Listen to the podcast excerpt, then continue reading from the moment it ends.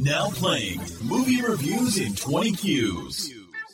Simon says, Hello, good people, and welcome to the podcast Movie Reviews in 20 Qs, the show where we review a movie by asking 20 weird and wonderful questions about it. I am your host, Sam Hurley, and I am joined this week on the special edition by both halves of the We Watched a Thing. I mean, we had Topher on recently for Parasite, but he's back again anyway. How are you, Toph? How you doing? I'm well, sir. Always happy to be here. Oh, so glad to see you here. And you brought along your other half, Mr. Bedazzled. How are you, Bedazzled? I am so fantastic. You know, I watched Bedazzled the other day. That movie rocks, man. You're the one. I was waiting for you to object to that. I was kind of disappointed. yeah, good to have you back, Billy. Hasn't been, it's been a while, not since bloody Godzilla King of Shit. yeah, God, Godzilla. Yeah, that, that was a great movie. Better than this for sure. Oh, holy fucking! That's the world's shortest podcast. See ya. Bye. See yous. Thanks for having me on, Sam. It's been great. But yeah, the movie that we are doing, well, you can tell by the name of the podcast, we are doing Die Hard with a Vengeance.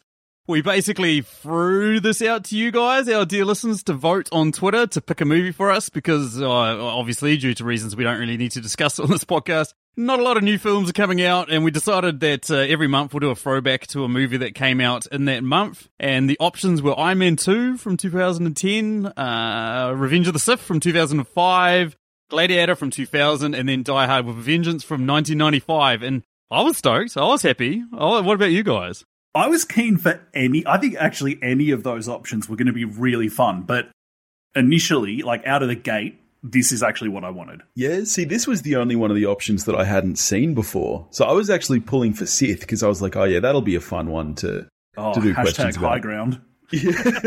But no, I was I was happy to get this because it forced me to watch yet another Die Hard movie. So I've now seen two of them. What did you do with your youth, man? I was busy watching rad stuff like Bedazzled. Anyway, uh, just looking at the technical information for this film, it came out obviously in 1995, as we mentioned. Had a budget of $90 million, uh, went on to gross $366 million worldwide. Directed by John McTiernan, who did Predator, did Die Hard, Hunt for the Red October, Medicine Man, pass, Last Action Hero, and then Die Hard with a Vengeance. Quite a good run. I did. We did. We did. Uh, we did Hunt for Red October two days ago. Just in a. We just did a McTiernan fest. Holy shit! Well, there you go. There's a bit of cross promotion Yeah, go. for your podcast already. Can I do an early controversial opinion? Yes. Hunt for Red October, best Connery performance ever. But The Rock exists, man. Fuck Untouchables. Untouchables is bog average. No, The Rock. I mean, The Rock rocks, It does. but no. Fair enough. I'll have to give it a rewatch. I can't remember ever being that plussed about it. Oh, it's not a great film. Well, there you go. There's a seal of approval from Toe. He's not in Die Hard with a Vengeance, though. Oh yes, back to back to the movie. Where was I? IMDb have it at 7.6 out of 10. Rotten Tomatoes has it at 52%. Metacritic at 58%.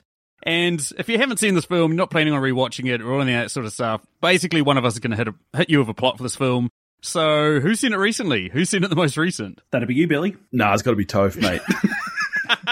I watched I watched it in split viewings. I must say, I must admit. Okay, all right, let me give this a go. Go Billy! John jo- John McClane, right? He's a, he's a rough and tumble New York police cop who's recently been made not a cop anymore for for reasons unknown, but he's kind of a dick and everyone hates him and the cops are really really mean to him for some reason.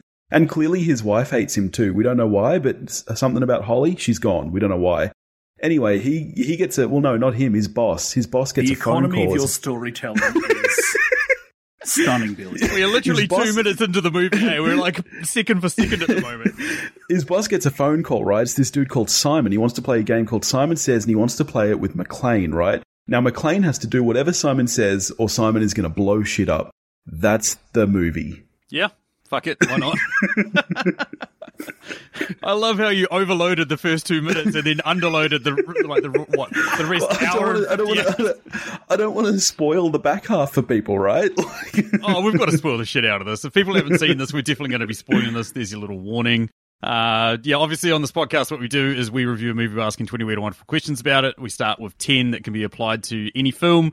Then move into three personal questions and usually finish on a listener question, which we did this week. And we used to give our scores before we did our compliment sandwich, which is our first question, but we've changed that because we found ourselves basically giving a compliment sandwich in ways of justifying our scores. So we're going to move into it. The one that we start on, the compliment sandwich, which is one thing good, one thing bad, one thing good about this film. And Bedazzled, since you haven't been on here for a while, why don't you why don't you lead us off? Go on, bro. Alrighty, alrighty. My first good thing is Willis, man. This must be like one of the last performances where Willis was actually trying. Like those first couple of minutes where he's there and he's like soaked in booze and he's just giving it his all. He fucking rocks in this movie, man. And you think about Willis over the last 25 years, and this is not the Willis you think of. So that's my first good thing. My bad thing is the title. And not the like, when you think about the title on its own, Die Hard with a Vengeance, that's a cool title. I just wish that they didn't have Die Hard in there, because especially once you know that this movie wasn't written as a Die Hard movie, it totally doesn't feel like Die Hard at all to me. So I kind of just wish that that wasn't there. My other good is the premise. I really dig the whole Simon Says thing. It feels like a 90s action premise, and it just really works. Yeah, good points here, Billy. What would you give this as a score out of 10,000 bombs? All right, I did a little sneaky sneak on you before when I said Bedazzled is better than this. This movie is amazing, man. This is an 8,926. Ooh. Okay, yeah, we can still be friends. Big. Yeah. Billy's gone big. Billy's gone very Dude, big. this movie rocked so hard. Over to you, Toph. My first, my first compliment is going to be just the opening credits with that music going, and then just that hard cut into into the explosion. It's just like you're like 45 seconds into this movie, and I was just like, I am so in on this film. Yeah. It's just it's one of my favorite film openings ever. It's like just you know you think of the opening for Touch of Evil and just make it for an adolescent boy, and like that's really what it did. and holy shit, it worked. My negative is for me the last 15 minutes of the film there is a significant drop off in quality from what has come before it. I probably disagree with Billy a bit in, in that it does, for me, feel like a Die Hard film. Some of that's, I probably can't just escape the fact that it's the first one I saw, so of course it does. But I think if you look at the transition from, okay, we got Die Hard in a building, Die Hard 2 is Die Hard in an airport, it's still contained but bigger. And then in Die Hard with a Vengeance, we get Die Hard in a city, so still kind of contained but bigger again once they get out on the ship and then in fact even leave the country, I'm like, no, this is stupid. You should have just stayed probably on Manhattan Island or at least in the five boroughs. So I, th- I don't think the film ends that strongly. But then my next, oh, my next positive thing is that this proved that watching movies is better than homework. Because I once a question came up in a maths test and it was it was the gallons of water. And I was like, this is awesome. and it was one of those ones like, is it those tests where you not only got marks for the answer, but in, you know, in showing the steps of how you got there. And I just wrote down the answer and then was like, like, do I do this? And I was just like, no, let's just go with honesty and just wrote down, I've seen Die Hard with a Vengeance, you idiots. I probably didn't say you idiots, but I did just say, I've seen Die Hard with a Vengeance. Um, and a score, yeah, this film, this film rocks. 8,398. Ooh. Whole lot of bombs. My first good thing was one of Billy's. Yeah, I mean, it's not the extinction of Bruce Willis as an actor after this film, but it's pretty much an endangered species in terms of good performances from Bruce Willis. You know, like we had Sixth Sense, we had Unbreakable. That was pretty much like the last hurrah of Bruce Willis. You know, some people might say Looper was a bit of a return to form, to which I think that was just fucking Rian Johnson directing the shit out of him and actually making an awesome, awesome film. So, yeah, I mean, seeing Bruce Willis give a shit, seeing Bruce Willis show up, do his job, and actually have fun with a role was just awesome. It was just refreshing because uh, yeah, I mean, it's just, I just miss them, basically. Uh, the bad thing, it, exactly the same as Toph. As soon as they leave the city, things just start going a little bit sideways to the point that it becomes a little bit tedious. And you could feel like they were trying to jam more into the end of the script when they really could have had like an awesome showdown in the city at some point and just sort of finished it on a, like a quite a climactic moment like that. Final good thing for me is just seeing the practical action effects in this. It, it, it makes you reminiscent of those films from that time where they didn't have green screens completely surrounding Like, how many cars must they have crashed into things? yeah, exactly, exactly, and like the drive through Central Park and shit like that. Like, there's so many of those scenes that you're like watching and you're like, okay, this is this is hooked me. This is great, and I you just miss that. You miss seeing something that actually occupies a physical space on the screen that makes you actually believe that you're watching something happening, as opposed to just seeing green screen like CGI flying past your face. All that said, man, Billy, you're so strong. I feel like I need to beat you because holy shit, I love this film. Can I just, yeah, fuck it, 8,999. There we go. Oh. what a film. What an absolute film, which we'll obviously talk a little bit more about now because we're going to roll through the rest of our questions. First of which is question number two. Billy, what is it? Okay, question number two. What's something you noticed that you don't think other people might have immediately noticed? I will point out I've put this question in here because you guys actually work in the industry, so I'm going to see what you guys come up with. But uh, yeah, what you got, Toph? So I didn't pick out any kind of industry technical thing at all. Sets it up and he hits it out of the park. the thing that struck me the last time I watched this was that. Night Shyamalan kind of rips off this film in some way. Like, there's a point in this film where a train crashes, Bruce Willis walks away reasonably unharmed, and Sam Jackson is standing off to the side. Five years later, Unbreakable. That is brilliant, by the way. That is brilliant. I like that. That's a very good point. Uh, f- for me, I mean, we'll get past the obvious ones. There's quite a few sort of throwback references to Die Hard, the original film, such as when he's got the sandwich board over him at the start and he's got a gun taped to his back. I thought that was quite a cutesy little throwback to the original Die Hard and how he disposed of Gruber. But the, the thing for me is, as a bald man, we analyze other balding men and we sort of see how far along the spectrum they are. And we do find a little bit disconcerting when how far along the boarding spectrum they are changes from scene to scene to scene. and that's what happens in this film is Bruce's hairline jumps around like no one's business. Almost jumps around like Captain Kangaroo. There you go. Which is another another thing, obviously, is he mentions Captain Kangaroo in this, which is obviously a bit of a throwback How to Pulp that? Fiction. Yes. I like that as well. I thought that was quite cute. I thought that's one that most people would have noticed, but yeah, still pretty good. What about you, Billy? Did you guys notice that it's not Christmas time in this movie?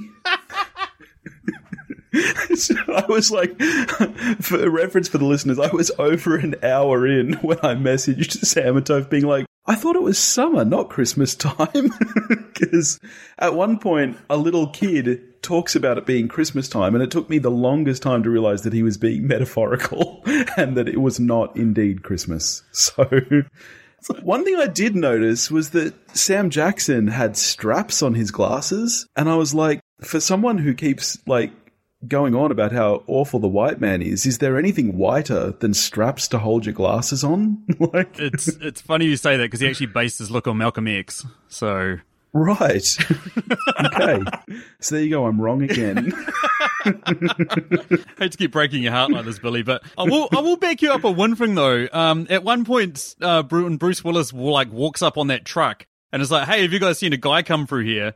And they're like, "Huh?" And he's like, "Oh, it was a guy of eight reindeer. He's a jolly fat man with a beard." So there was there was actually more than one Christmas reference in here. So yeah, there's a lot of Christmas references for a movie set in summer. it very much confused me for the first hour. poor Billy. Anywho, what's question number three there, Toph? Question number three. What deep philosophical debate arose you during this film, Billy? I could not stop thinking, what kind of parent is there out there that names one child Hans and the other Simon? I feel like they're very different names for a pair of siblings. Like, I don't is I don't think of Simon as like a traditional Gruber name. You know what I mean?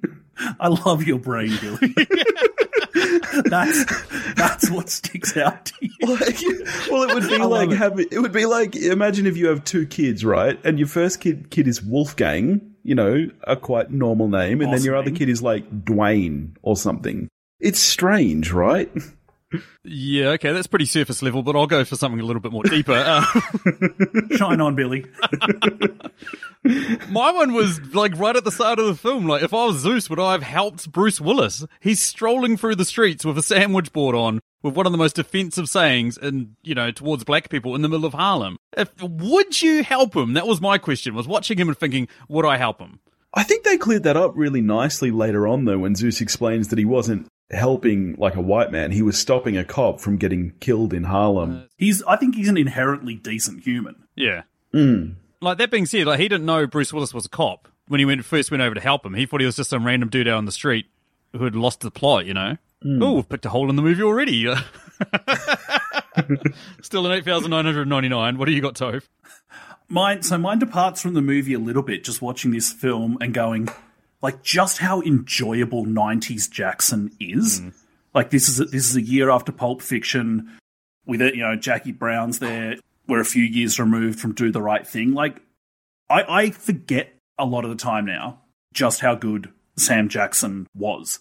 And what I was thinking was if in the year this film came out, he wins the Oscar for Pulp Fiction, which I think he should have. Martin Landau won for Ed Wood, and fuck that. Sam Jackson should definitely win that. if that happens, if it's Oscar winner Samuel L. Jackson, is his 21st century IMDb different than it is? Where it's now stunning, where you occasionally, like, you're watching Django or something, and you're like, oh yeah, Sam Jackson's actually really good. Because mostly he's just being hmm. Nick Fury and or yelling. But if he's Oscar winner Samuel L. Jackson, What's wrong with Nick Fury? is it is it different? I've got no issue with five out of Yeah, ten movies, Zeus. Sam. Yeah, Zeus was originally offered to Laurence Fishburne, who had also turned down the role of Jules in Pulp Fiction. I'm like, yeah, that would have made a completely different movie. Imagine how different Laurence Fishburne's life had been if he'd actually said yes to some of these roles, eh? Holy shit. You mentioned Sean Connery before. Um, he was originally meant to be um, Morpheus in The Matrix. It was going to be Will Smith and uh, Sean Connery. And then Sean Connery turned it down Yeah, no. because he didn't understand it. And then he he got offered Gandalf and he turned that down because he didn't understand it. So then when League of Extraordinary Gentlemen came along. worse film. Both of those are significantly worse films with Connery. Yeah, yeah, yeah. because he's not bringing his Hunt for Red October heat. Yeah, exactly. but yeah, by the time it got to League of Extraordinary Gentlemen, he read the script and he was like, I don't understand any of this. I better do it. And then that was the I'm in. movie that made him quit acting. yeah, Anywho, that moves us over to our first of our Patreon questions, which are questions that are submitted to us by you guys, our wonderful Patreons at the $5 level. First of which comes courtesy of Dave Baker. Uh, Dave has his own Patreon at patreon.com forward slash your favorite. And on it, he posts a ton of awesome content. And what Dave would like to know, and this is a bit of a tough one given that this film is full of assholes, but which two characters from this film would you guys want with you at your house party? I feel like this one's actually too easy because the answer for me is just John and Zeus. Like, they're, they're a cool pair of buddies, and I think they'd be pretty fun to hang out with. You say that, but I feel like John McClane is like had a curse put on him by a witch when he was a baby because wherever he goes, he gets himself into some fucking pretty tough situations. and he's an asshole while sober slash hungover. True. Imagine how big a dick he is once he gets a few in him. No, that's the thing. I reckon that he would be one of those nice drunks. Ah, he's like Bender. Like, I Just think that to- he might be. Yeah, yeah. I reckon that the reason he always drinks is because he's probably a better person when he's drunk. We, like, my think about it. We don't see him drunk in this movie. He's an asshole because he doesn't have a beer in his hand. I reckon at a party, he'd, he'd get it going on. I've got too much in common with him. First I'm bald, now I'm a nice guy when I'm drunk. and my wife hates me. What about you, Toph? What do you got? not even a contest. Charles the Bomb Guy. I He's pretty love him. cool. Yeah. Charles the Bomb Guy is definitely at my house party. And give feeding off pick one, I'm bringing Connie, one of the cops, because those two together, I just it's one of the, like those couples who just yell at each other, but there's no tension to it. It's just lovable yelling, and then at some point in the night, you're going to go into a room and find those two at it. Definitely, You reckon? You reckon Connie would drop to that? definitely. Oh, Charles and. Connie, it is on. I'm telling you. Honestly, again, it's like an echo. I, I had Connie, the blonde policewoman, and then Connie's perm. That was the two things that. I know. Welcome back to the 90s, right? Oh, fucking outstanding. I was like, look at that hair. It's so beautiful. Uh, the only the only other one was that I had as a runner up was Jerry, you know, the truck driver who gave him a full uh, history and rundown on how that Jerry's great. Yeah, he is. Jerry He's is great. the Give us a full rundown on how that pipe was there. And also, like, I don't know about like parties in Australia, but quite often we have arguments as to who the like 20th president was or the 29th president. And you need a guy there to answer these questions for you. He knows. He straight away, he knows that trivia. He tells you who the 22nd president is. That was the thing. I want to know what else that Jerry guy knows. Because at first, when he was spouting information about the tunnel, I'm like, okay, this is really weird that he knows everything about this tunnel. But I guess maybe it's his job, so maybe that's it. Then when he starts spouting out about the president, I was like, now this is strange. See, like, yeah, I just totally see this guy like just absolutely crushing the New York Times crossword. This guy, I find him actually oddly believable. You're right. I can imagine him sailing through Who Wants to Be a Millionaire and not using any lifelines or anything like that, eh? Just like. uh, moves us over to another Patreon question, which comes courtesy of Julio of the Contrarians podcast, another awesome podcast that I just, I can't get enough of. On it, Julio rage against the Rotten Tomato machine with his pal Alex. So they take a film that's universally beloved and they sort of go to argue why it's shit, or they take one that's pretty shit and sort of go to go to, and sort of argue why it's awesome. And yeah, recent example of that was Street Fighter that these two appeared on. What was an good fun. Absolute pile of hot garbage. Oh, is. come off, come off it. My goodness. If I've got any notes for you, Topher, it's that uh, you didn't say very much during the section that was supposed to be positive. It was rough. It was rough. You just focus on Raul Julia. your, your silence spoke volumes. Anywho, anywho, what's Julio's question there, Billy? Julio wants to know what our most controversial opinion about this film is. I I mean, we've already mentioned it. Like, John McClane isn't really a hero. In fact, he's just a complete arsehole. Like, he treats Samuel L. Jackson like complete shit in this film. And I mean, aside from the fact he gets him wrapped up in all this other shit in, in what's happening, there's two scenes that made me go, what are you doing with Samuel L. Jackson? The first of which is when he shoots his way out of the lift and then comes out and Samuel L. Jackson's basically, you know, winded his way down and comes down the bottom. And Samuel L. Jackson's like going, "Oh, what's going on?" He's like, "Oh, there's a lift over there with five dead bodies." Not just that, there's like a lift over there with two dudes who've had their heads exploded, and you've just told some civilian to go check it out. And of course, Samuel L. Jackson does. He goes and checks out a lift full of exploded bodies. Like, who the fuck does that to somebody?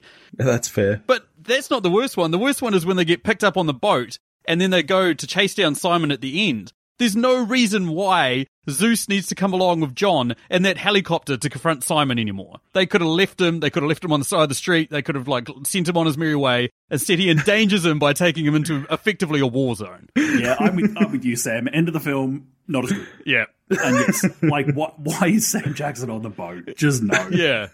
In the boat and then in the helicopter. It's just like, fuck yeah, let's just keep trying to endanger this poor dude. Meanwhile, what's happened to Samuel L. Jackson's store? Because he left his kids in charge of it and they've gone to school. And, you know, we've seen Samuel L. Jackson stand up to all those like, gangbangers outside a store. He's going to go back to a smoking corpse of what a store used to be, basically. But he doesn't need the store anymore because he found something more valuable friendship. Oh, Jesus. next. Who's next? My controversial opinion about this film, which is long held, is that Simon is at minimum the equal of Hans Gruber as a villain. Ooh. Now, Hans Gruber is an icon, and rightly so. Like, rightly fucking so. But Jeremy Irons in this film, holy shit. I agree with you 100%, Toph. I, I seriously do. Which brings me to my controversial opinion. This film, pound for pound, is better than Die Hard 1. Called it. Yep.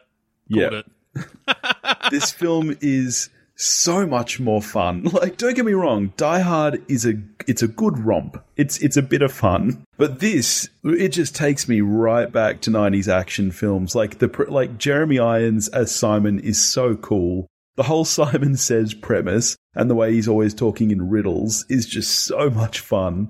And just such good action in this movie. Like you said, Sam, the, the special effects that are so practical are so well done. So, growing up, like, as I said, this was the first Die Hard film I saw, and for quite a long time, it was my favorite.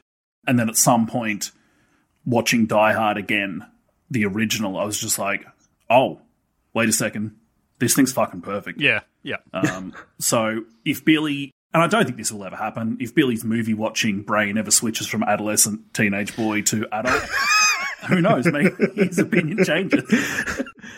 Well, this is, and this maybe is where my problem is because I, like, growing up, I had a very adult movie watching brain. Like, growing up, I was mostly into classics or, you know, much older films. And then now that I'm kind of hitting my 30s, I'm like, yeah, man, give me this, like, 90s action crap. Like, so, yeah, maybe I'm just hitting that period now and maybe I'll grow out of it again. Just retrograde over there for Billy. what you were about to say that growing up, you as a kid, you watched a whole bunch of adult films, and I was about to say, "Fucking hell, man!" Like, well, that, that too. I mean, we all loved a little bit of SBS. uh, yeah, I mean, I, I- I love this film, but I'm the same as Topher. Like, it, again, similar experience. Growing up, thought this was the best Die Hard film, and then watched the original and uh, watched the original. I was like, they don't really go anywhere. They just stay in the one building, and I was like. In hindsight, it's like, fuck, that was what impressed you? The fact that they go different places? But Come on, brain. But the yeah, exact no, same that- thing happened to me with um Ra- with Raiders of the Lost Ark and Last Crusade. yeah, same, yeah, like same. as a kid, as Yeah. a kid, I was Last Crusade, and then at some point watched Raiders again and was like, "This is a perfect film." Yeah. Almost some some rough stuff with Marion, but anyway. Uh, moves us over to another Patreon question, which comes courtesy of the amazing woman that is Emily Higgins. Emily recently hosted an episode for us, did an amazing job. Uh, I actually went over and did an episode of hers on the Tasteless podcast, in which I compared two films. Basically, went to went on a bit of a rant as to why Punisher Warzone is a better film than Deadpool. That was great, by the Thank way. Thank you. yes, thank you. I'm glad one person enjoyed it. Most of the other feedback I got was highly, highly inflammatory and But see, I'm bit sure that that's just. Yeah. I'm sure that that feedback is par for the course for Emily's show. it's true. That's the intention. That's the idea of the. yeah. Anyway, what would Emily like to know there, Toph? Which side character would make for the best spin-off movie? You know, you guys know, like right at the end when they're, um, you know, like they're all on when Simon and Katya and they're all on the piss and they're hanging out in their warehouse, and then there's like, you know, to our fallen comrades, and then he sort of hands it over to the second in charge and goes, "Here you go, you, you're in command now." I want to see that guy's movie because this movie ends with Hans Gruber and Katya getting shot and killed, but we have no idea what happened to the rest of that German army that was all getting suited up with their weapons and spilling out onto the streets. Yeah, they act That's like true. okay, good, we killed the top guy, all sorted, and forget the fact there's a fucking small army in the warehouse. Yeah. Yeah. That guy takes over very quickly, too. You can tell that he's just been sitting there waiting for his chance to stand up. How happy would he be that Simon is dead? Yes, Simon's hmm. dead. The crazy woman is dead. Now it's just that, like him and his boys, who are obviously all like trained mercenaries, all staunch big German men that are all muscle bound. I don't know how I've gone on tangent. Uh, let me bring it back. Um, they're all like they're huge buff dude. Oh, I'm back on it again. God damn it! But but they're soldiers. They're soldiers. Like what happened there? I mean, we've got police guys driving in with their like little pistols and shit, and these guys are armed with little submachine guns. Fuck, that would have been an awesome film. Would have been a shootout. You know, um, you know, Canadian Mounties would have shown up. You know, bloody New York police, God knows why they're there, showing up. You know, I, I want to see that film. I want to see that mini little war or whatever it would be. I'm Well, I'm going with you just mentioned her, Sam. Um, Katya. She's like, I mean, we're about at some point we're going to get a Black Widow film, which I mean, it's an MCU film, so let's just assume it's going to be a five out of ten, like kind of just fine. A 500 out of 10. Yes, you're right. Yeah, it will be. Yeah. Uh, yeah, prequel with Katya just tearing it up through, let's say, Eastern Europe. I'm there for it. I, I don't know that she needs needs to say a single thing in the entire film. You know it'd be good because she looked very, very comfortable covered in blood. Oh, into it, into it in a big way. Totally. What about you, Billy? All right, we spoke about him before, but I just I can't wait to see Jerry in his own movie, man. Like that would be awesome, especially if you somehow make it like keep it in the Die Hard universe, but like him in the John McClane role. But instead of having to do anything action based, he just has to answer trivia for 90 minutes. That would be amazing. Slumdog Millionaire meets Die Hard. Just Jerry yes, exactly. just flexing out with his knowledge base. Congrats, Billy. There's at You know, least he just- one moment per podcast where somebody pitches a film that no one will ever get made. so, yeah. oh, come on now. That movie would be amazing. It'd be something. It'd be something. I'd sign up for the Jerry cinematic universe. Yes.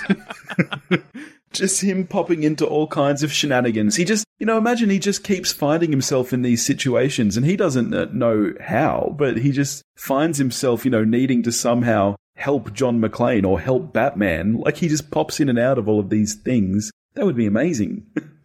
Uh, what's the next question? Yeah. you guys are mean. I'm going to tell Stacy. I'm on your side with Jerry Billy. What are you doing? Thank you, Toph. He was all right. Don't get me wrong. Yeah, I just I can't see that character having too much legs. Uh, anywho, he had two legs, Sam. You saw them. True. He That's a walked. good point. no, we didn't see him walk. We saw him driving a truck, and then we saw him hanging outside a police station. He managed to get from bloody underground to outside the cops, wherever they were, within the space of ten seconds. Man, that guy, that guy does know some shit, man. He knows some underground tunnels. He knows about crocodiles in the sewers. Yeah, he knows some shit, eh?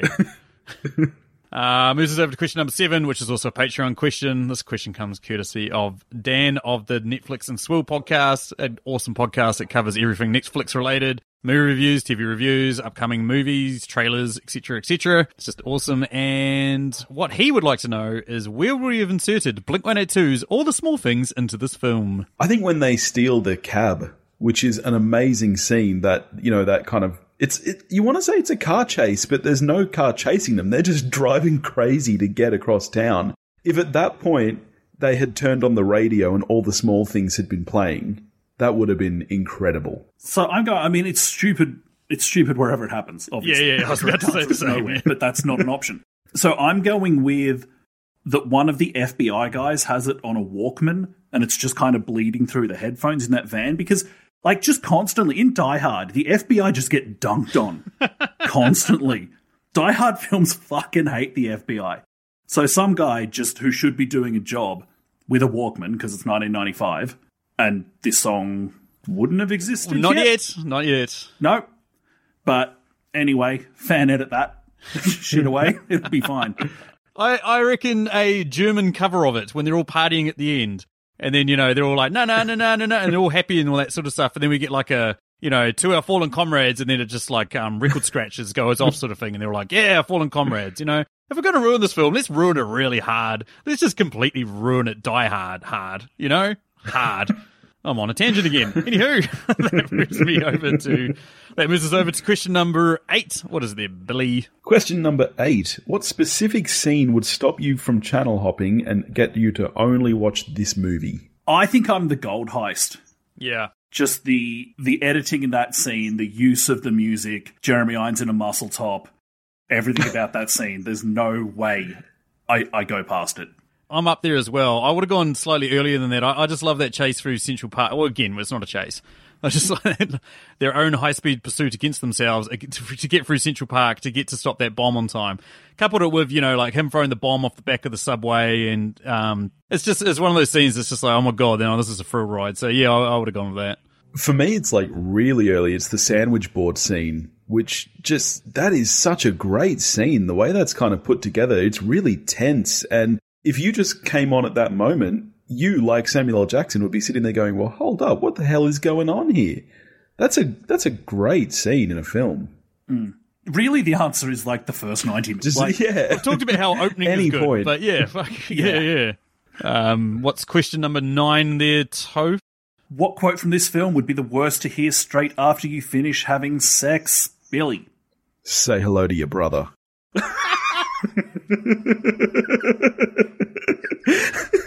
if my, firstly, I don't have a brother, but if my wife said that to me, even I would be like, "Whoa, hold up!" I knew something didn't feel right down there. yeah. Fuck, I don't even know how to follow that. oh, that's brilliant, brilliant, Billy. That is brilliant. My one was, we can't stand here with our freaking thumbs up our ass waiting for this thing to blow up. Um, all right, so I've, I've oh, okay, I've, I've actually got my short list in front of me for this question. I haven't even didn't actually settle on one. I might go with Yeah, do all of them, man. Do all of them. I've got one more if you if it's not in your list as well. okay. The ones the ones I like or like for not wanting to hear are how do Catholics do their thing. I like you think you should slam it around like that, and do you know how to pick this lock? Ooh. My my other one was crawl out from that rock you're hiding under and I'll drive this truck up your ass. that one was a little bit too close to home for me, that's why I didn't go with it. Moves us down to question number 10, which is which character from this film would try and bang your missus if they were given half a chance? Well, I think the obvious answer is John, right? Like he's a Absolutely. he's a John surly, grumpy motherfucker with no respect for anybody, and he clearly hasn't been laid in a while. So I don't think he would even give it a second thought. No, this is this is a slam dunk. You gotta say that, but you never really see him being like overtly flirty. Well, then again, there's no other females for him to be overtly flirty with in this film or anything like that. But it doesn't strike me as a man whore, if you know what I mean. I'm not saying he's going to be successful. The question Oh, yeah, is, true, will yeah. try. I'm I'm not saying he's even going to flirt. I think he's going to go straight to want a root. like, Want a root and do you have some aspirin? Yeah, I can imagine it actually. My my answer was Katya. She's very uh, sexually aggressive. I reckon, yeah, she'd, if she got half a chance to be alone with someone, shit. I mean, we've seen what she does to Jeremy Irons. Yeah, it's like some Xenia Onatopp aggressive. sack action going on with her. exactly. Anywho, that moves us over to our personal questions. First up this week is Topher. What do you got there, Toph? All right. First up, who wins in a fight between Hans and Simon Gruber? Not who is not who's a cooler character. Who do you like more? Who wins in a fight between Hans and Simon? Well, I think I need to clarify there. Is it a fist fight? Do they have weapons? Is it a fight of the brains? Like what? What? Are, what's going on? I'm going to leave here? that up to you. I think maybe think think man with a golden gun, battle of wits slash violence. I'm I'm going to say Hans. I think that Hans might have the edge on a really well-rounded fight. I think if we're talking a fist fight, I don't, I don't think you can go past Jeremy Irons in that muscle top. I, I think I think he would take Hans down. But I think if you're incorporating brains into it, I think. Hans is going to edge him out. Yeah. Yeah, yep. Yeah, I've got to agree, basically. Yeah. I mean, like, Hans just strikes me as way more of an intellectual, whereas Simon seems like way more of a, like, a physical presence. Uh, so much so that, like, in the original Die Hard, there's that scene where Hans walks in with all the, you know, with all his henchmen, and he's the only one that's not holding a gun. It's almost like a show of dominance of, like, I don't even need a gun. This is how, you know, how manipulative and controlling and how intimidating I am, sort of thing. So, yeah, I would have gone with him. Yeah. I think Hans and his bespoke London suit are going down. Um, next question though. Is the repeated needle drop of when Johnny comes marching home the greatest in film history? I'm just going to go yes because I can't think of any others at the moment. I'm going to say no way, man. No way. There are a million better needle drops than this. Okay, Think name a about thousand. Stuck in stuck in the middle with you in Reservoir Dogs. No, I said repeated. like Fa- It's the fact that it keeps coming back in this film. Did you did you read the question? Bill? Whoa, whoa, whoa, whoa, whoa, hold up, hold up. Oh, Do you know what oh. movie we're doing? Yeah, okay, it does. It does say repeated there. I missed that. Okay, yeah, n- maybe as far as repeated goes, maybe it is. Yeah, What about you, Toph? You got I- any other options here? I can't. I can't think of any that spring to mind. I absolutely love the shit out of it. I was humming it this morning, and my other half was like, "Thanks, that's now going to be in my head for three days straight." the problem for me is I don't associate it with badassery. I associate associate it with children's rhymes. That's rhymes. why I just think hear it's so the ants awesome. go marching one by one. Same. I had to had to Google it because, like you, I was the ants go marching two by two, and that's Yeah, I think that's so. Do of you brilliance. do you think that's cool? You tie it in with like the whole Simon Says like children's games motif. yeah, it's very cere- very cerebral. what are we saying? Eh? What are we talking? All right, now I love it. We're talking about a Die Hard film and how cerebral it is. Next question is a simple one because I just feel it has to be spoken about. Jeremy Irons, circa 1995, in a muscle top. Are you in or out? I'm deep into I'm that. so in. I'm out the other end. I'm all the way in, baby. It should it should Yeah, not it's- work. It should be the most ridiculous thing you've seen on a screen, and it's awesome. It looks awesome in comparison because the most ridiculous thing you're seeing on the screen is his hair. I feel like that that, that stupid bleached Yeah, hair yeah. does not work for Jeremy Irons, and somehow it just makes the muscle top work all the more. Yeah, like you've literally read out my answer. It's like something about that frosted hair and those piercing eyes just kind of hypnotize you into thinking, "Oh my god, look at that man." Mm. Yeah, how many people can pull off Simon with the choices made in this film? Not, many. Not many. Do you guys do you guys reckon it's like a throwback to the original Die Hard? You know how Bruce Willis is wandering around in the like sloppy, horrible white wife beater, and then this one it's kind of a grey, almost sleek designer number. You know, like symbolizing the two sides of a coin, but one of them's a little bit more refined. It's like if McClane was in a boy band. That's Simon Gruber. There we go. I want to replace that with my deep philosophical debate, or replace my deep philosophical debate with that. That's brilliant. Well, we've established it's a very cerebral film. exactly. I'll touch on that in a second. In fact, I'll get into my cerebral question first. I've put down a mystery question here for you guys because I wanted to see if you guys can answer it. And Topher, I know you can. We've we've I've got the feeling we can. You've already proudly blagged about how you can. But I, okay, so I'm going to rule you out, Billy. How do you get exactly four gallons into a five gallon drum using a five and a three? You've got five um, minutes, and if you haven't done it by the end of five minutes, I'm going to explode the bomb that Topher put under your house this morning. I did notice in this Okay. most recent watch that the way that scene is edited, it's really not explained. It doesn't explain it. No, it's not. I think. Okay, hold up.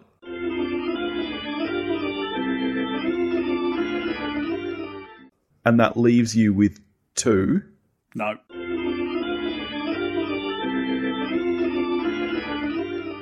you you fill up. It's really simple.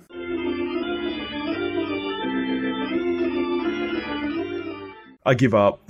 We're wanting to get to four gallons, correct? Yes. So you fill up the three gallon drum, you pour it into the five gallon Okay. drum. You fill up the three gallon drum again, you pour it into the five gallon drum until it's full, leaving you with one gallon in the three gallon drum. With one litre. You empty the five gallon Yeah. drum, you pour the one gallon in there, you refill the three gallon, pour it into the five, and you've got four. yeah, that makes complete and utter sense. Okay, my one for you then, Toph. If Billy has seven wives, and those seven wives have seven cats, and those seven cats have seven kittens, how many are missing mittens? Probably all of them. Why would any of them have mittens? There you go. Right answer. Correct. Move on. well done, Toph. You nailed it. Uh, cats don't wear mittens. It's a fucking travesty and a load of bullshit. Um, moves me over to my next question. Obviously, me and Toph have a lot of love for the original film. And these, well, one, two of these guys popped up in the second one, I think. But anyway, uh, I want to know from you guys, who do you reckon this movie was missing the most? Thornburg, Sergeant Powell, or Argyle?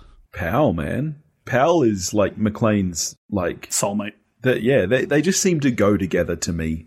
Oh, I'm I'm definitely Thornburg. Um, I think Yeah. he, he fled to the east coast to escape Holly, who he's terrified of.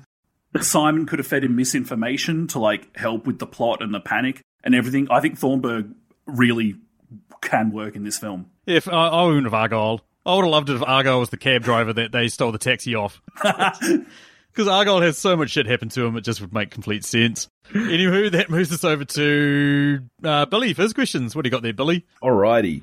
So in the movie, Simon makes John McClane walk around Harlem wearing something very rude on a sandwich board.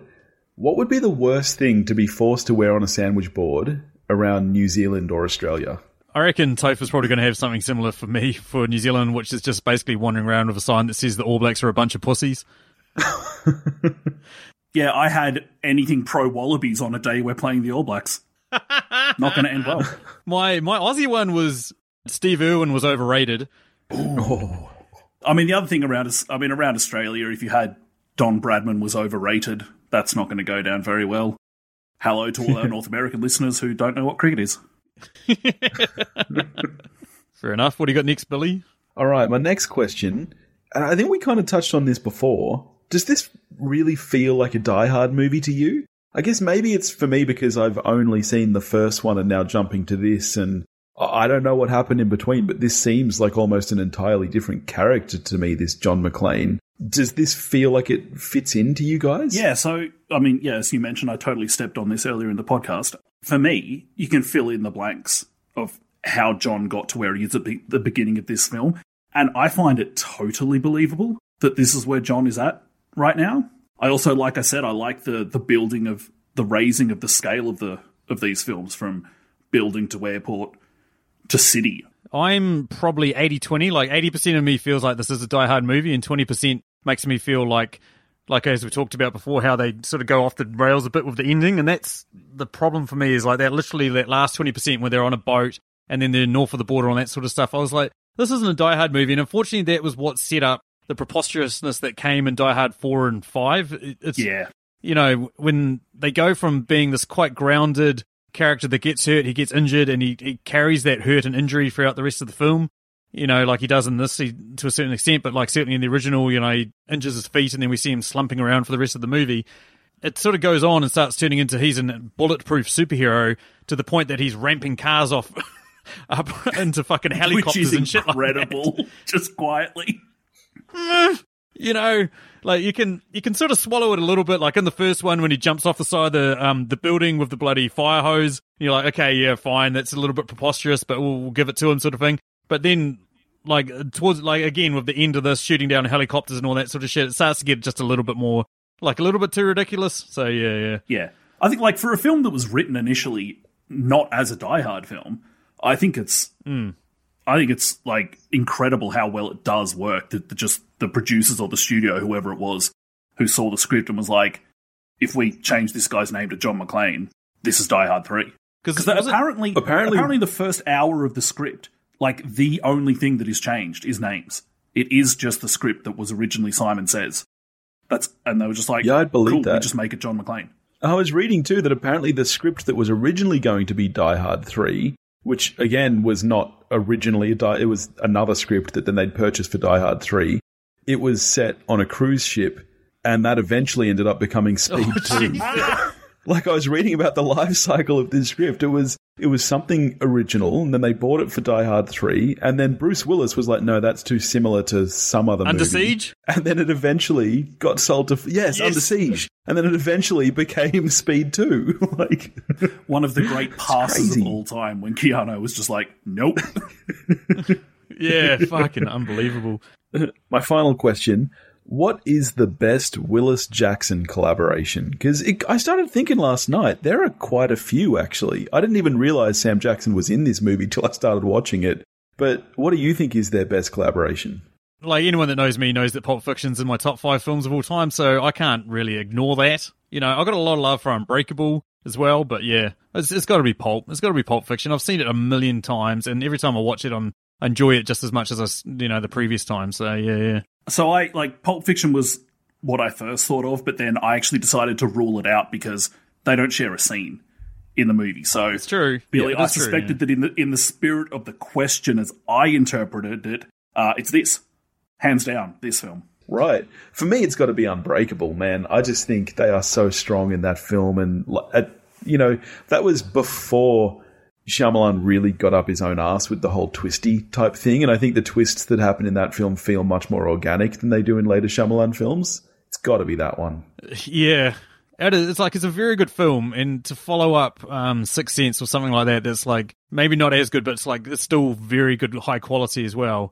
And you're right, like he did, he started getting up his own ass, and that's what people expected from him because the village needed one in there, signs needed one in there, and then by the time we got to bloody, what was it Lady Yeah. in the Water? Holy shit! Oh, man. Yeah. But M Night stole it from this movie Yeah. anyway. True. That's a good point. Yeah, cool. And that takes us down to the end, which is a listener question that we threw out there to you guys, our dear listeners, to answer for us. Got a ton of answers, but before we get into that, we're going to give our own answers so we're not influenced by their, by your guys. Uh, so yeah, the question this week was, what is our favorite film that also happens to be the third movie in a trilogy or franchise? Billy, why don't you start us off? What do you got? I mean, mine felt really easy, and I feel like you guys are going to make fun of me and laugh at me and stuff. But Chasing Amy, it's the third movie in the View Askew universe, and it's one of my all-time favorite films. I couldn't go past it. I know it, it doesn't feel like a franchise film, so I'm sure that someone out there is going to be like, "That doesn't count." You mean out there? But for in me, here, we can do that. But yeah, for me, that that was my only answer. Chasing Amy. Mm, there's a film that's dating well. It, on, I think it is. Fuck. By definition of the question, I'm probably Return of the King in a stunningly boring film broy answer. But ultimately, film, bro. I think that's got to be a new thing. And I want to talk about Fight Club, which is the third Fincher film.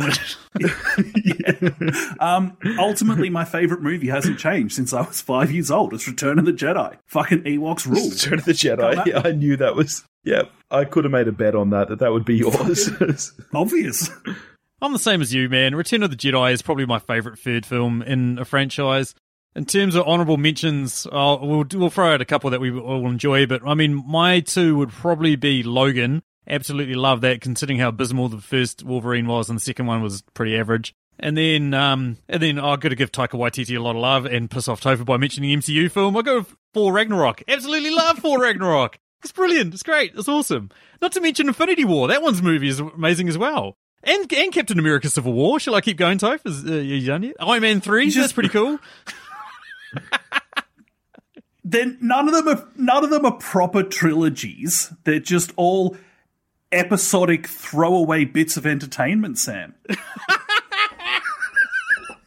That's the hill I'll stand on and fight on. I don't give a shit. I fucking love them. Actually, I really like Ragnarok. Like, I don't think it's utterly exceptional, but I think it's a lot of fun. Considering how abysmal, well, not abysmal, but considering how average the first two films are, to actually take the character and do something fun with him and unique and interesting, yeah. Do you Well, want to that hear a being good said, I feel like- about The Dark World? Yeah, sure. We came out of that film and Billy was like, yeah, that was better than the first one. that sounds like me. That sounds. I don't remember it. Did we see that together? We did. You did the same thing with Age of Ultron. The Oh, words, no. the sounds words like me. better than the first one came out of your mouth. You know, Billy, someone's been listening to this podcast and it's been like the whole time, like, yeah, Billy's giving some good answers, and now you've just completely lost them. You know that, eh? just like, Yeah, but I, yeah, but I got like four other people on my side.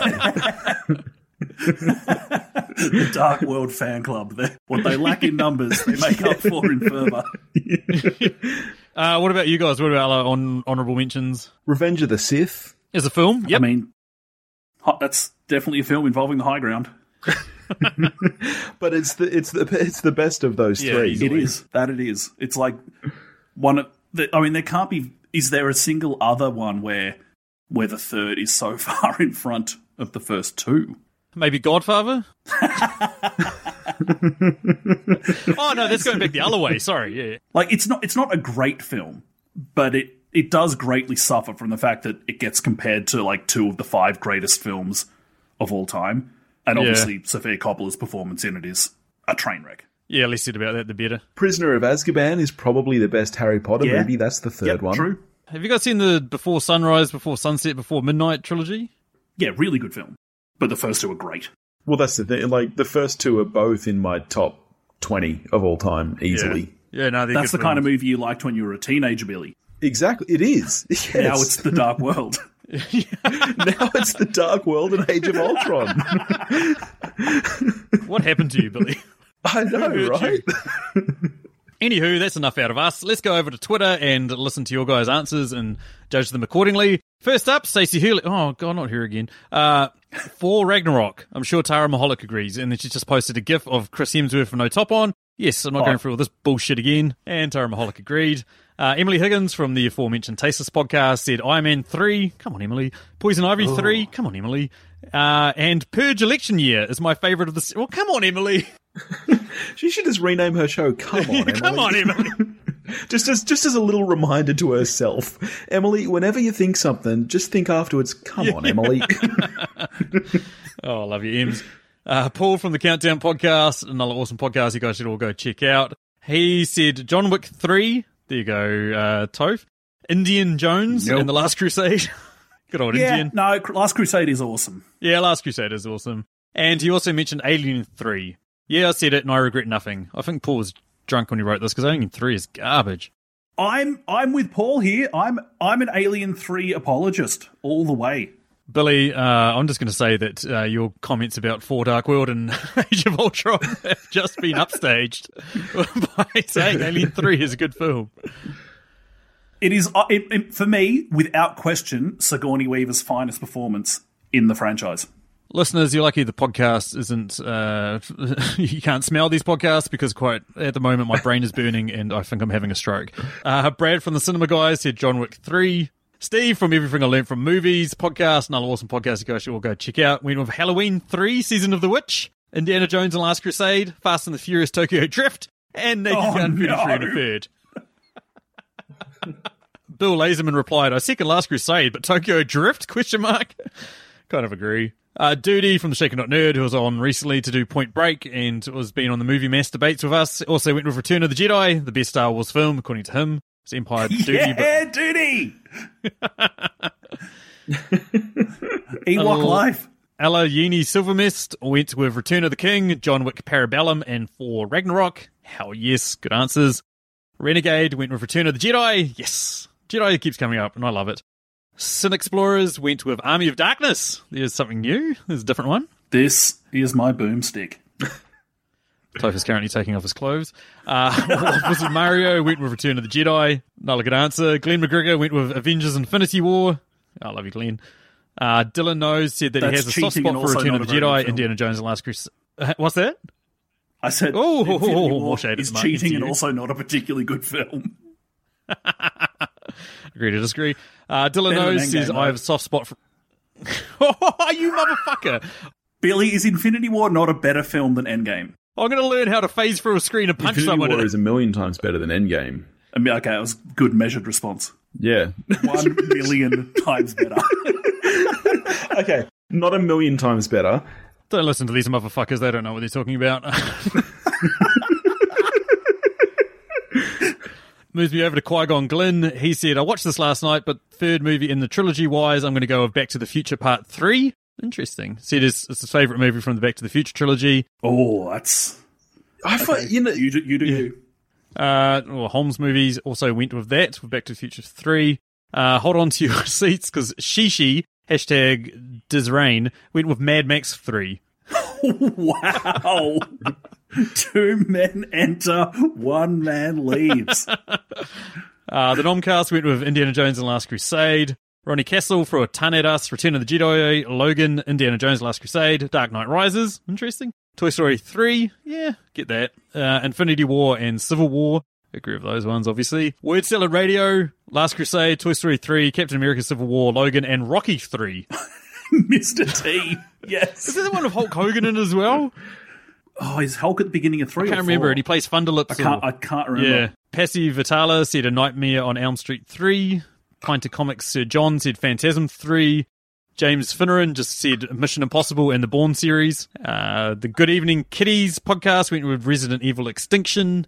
Ian Wilson said The Last Crusade. The last couple, uh, Matthew M. went with How to Train Your Dragon, The Hidden World. Uh, Colby Mack said A Nightmare on Elm Street 3, Dream Warriors as well. And then quickly sort of um, backtracked on that and said actually no, John Wick 3. So got on your Colby, managed to get in there. And finally, our good friend Julio from the Contrarians went with a better Samuel L. Jackson film, Avengers Infinity War. There you go, Toph.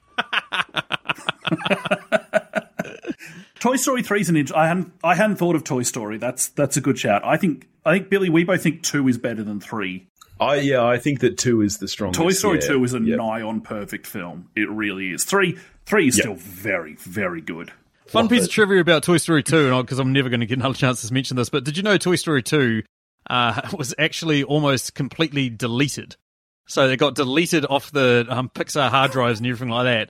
But there's somebody had taken home a version of the film on their laptop and had basically a backup copy saved on their laptop and then brought it to work when it was like about 90% done or something like that. Jesus. Wow. There was a, a TV station that Billy and I used to work at. Somebody once like formatted the system effectively. And there was every year at the Christmas party there was an award named after this person as to who'd had the biggest cock up of the year. and that was just the rubbish we produced. Imagine deleting Toy Story 2. Oh Was that the Billy D Award? no. They named it after the originator, not the person who won it the most. Come on, Sam. Cool. And that takes us down to the end. Yeah, some great answers from our dear listeners. Thank you everyone for contributing. We love it when we hear from you guys. Um, and also loved having these guys on. Thank you so much for coming on and talking about this film. Ah, Thanks thanks, for having us, Sam. This was a pleasure. blast. Absolutely. So what are we doing next week, buddy? Can we talk about the score? Stop stealing my catchphrase. I had a Billy bingo in front of me, Billy, and I'm trying to get through the last ones. We've done tall woman. but uh, yeah, uh, anywho, why don't you guys tell us about your podcast? Tell us how awesome it is and all that sort of fun stuff. Uh, we watched a thing that is that's our podcast. Um, a podcast where a uh, an animator, editor, effectsy type person that is Billy, and a camera and lighting person that is me uh, talk about one film a week. Uh, it used to be mostly new releases. Right now, not so much. Funny that, eh? um. So yeah, where can people find you guys, Billy? I'm going to get Billy to do it because the one time I heard Topher try and do it, it was abysmal. So I'm all over it. You know nothing, mate. You know nothing, Jon Snow. we uh you can find us pretty much everywhere. If you're listening to this, you can find us on the same platform. We're on everything at We Watched a Thing. We're on Facebook, Twitter, and Instagram, all under the handle We Watched a Thing. And we're we at watched a thing at gmail.com. See? Yep, yep. I got you this. know, you know it. someone's been practicing. Anywho, yeah, that takes us down to the end. If you'd like to get in contact with us, you can find us at um, mostly on Twitter at Movie Reviews In. We also have a Facebook page at uh, Movie Reviews in 20 Qs, or send us an email at mritqs at gmail.com. Upcoming episodes, absolutely no idea. We are open to suggestions as we yeah deal with this whole like no new releases. Although we will be doing an episode on Space Force, which is coming out on Netflix pretty soon, and might be funny, might not. Who knows? We'll see. Anywho, that is thanks from me. Catches. See ya. Can you imagine a world immune to all forms of cancer? Ladies and gentlemen, the time has come for our fourth annual live stream for the cure. And this year, we need your help more than ever. Please join us May 27th through May 31st for 48 hours of live content from guests and podcasts around the world. We'll be aiming for our most ambitious goal to date as we try to raise $10,000 for the Cancer Research Institute. Please visit www.livestreamforthecure.com for more information on this year's event and how you can be a part of it. Together, we can make a difference.